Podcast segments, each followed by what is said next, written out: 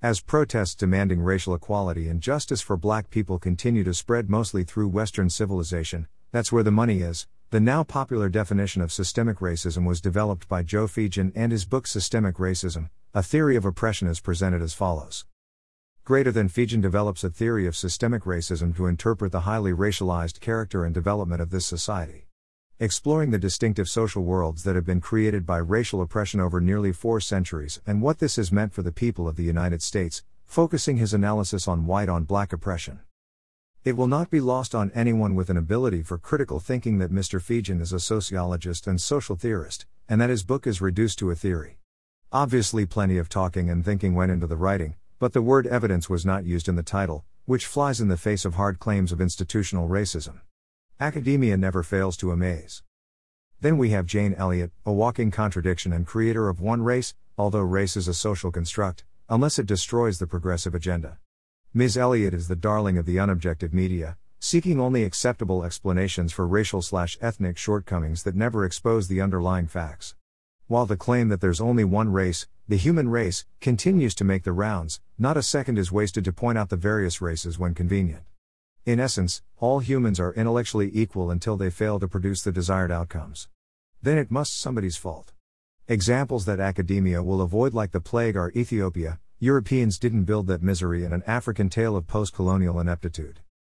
Using police misconduct of white officers perpetrated on black victims is now the preferred method to explain away the generally lower economic tier of the black population in America, and the only logical explanation is that something, somewhere must be holding them back.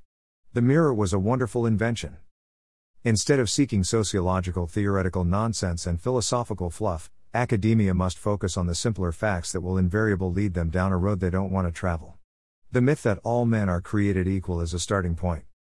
Greater than it always starts with the usual complaint that certain groups relentlessly exploited other groups, and that amends must be forthcoming, but that position runs counter to the premise that all men are created equal because long lasting defeat and inability to build and succeed would have never occurred if everyone was intellectually equal. Greater than. Greater than, but one must ask if anybody stopped to ask why suburbs are mostly inhabited by middle and upper class white people. They certainly did not seek refuge, welfare, or economic opportunity in Somalia or anywhere outside of Western civilization. Did Steve Jobs prevent anyone from acquiring knowledge and building something in their garages? Did Isaac Newton impede anyone on Earth from being curious about gravity? Why didn't some witch doctor in Africa fly a kite and beat Benjamin Franklin to it? It's as if they're looking for the cause of diabetes and blaming gray clouds while soaking their digestive system with sugary soda and glazed donuts. To illustrate how the racism debate will never end, please note that we've gone from we must be colorblind to colorblind ideology as a form of racism. Greater than racism? Strong words, yes, but let's look the issue straight in its partially unseeing eye. In a colorblind society, white people, who are unlikely to experience disadvantages due to race, can effectively ignore racism in American life, justify the current social order, and feel more comfortable with their relatively privileged standing in society. Fryberg, 2010. Most minorities, however, who regularly encounter difficulties due to race, experience colorblind ideologies quite differently. Colorblindness creates a society that denies their negative racial experiences, rejects their cultural heritage, and invalidates their unique perspectives. The mindless conversation will continue about privilege and lack of opportunity without ever considering the historical socio techno economic achievement of black people and other minorities. In white privilege, if only Caucasians were extinct, the simplicity of the argument was presented as follows. Greater than therefore, the one scenario that has not been considered is that of eradication, and is summarized like this If only Caucasians became extinct 500 years ago, all other races would have invented, developed, and built the world as we see it today, and the socio techno economic achievement of non whites wouldn't be so unbelievably dismal without the interference and blockage from white privilege. Greater than. Greater than do you think that if Caucasians were extinct, you would be surfing the internet over Wi Fi, and watching the politically correct Oscars on a TV in your living room, while corn meets its final pop in the microwave?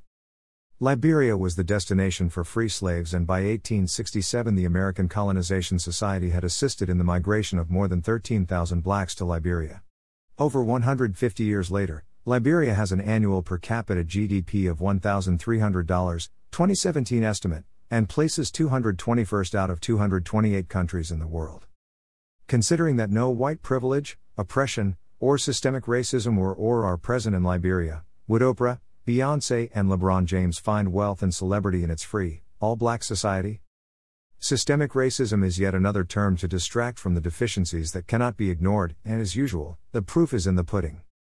Dash.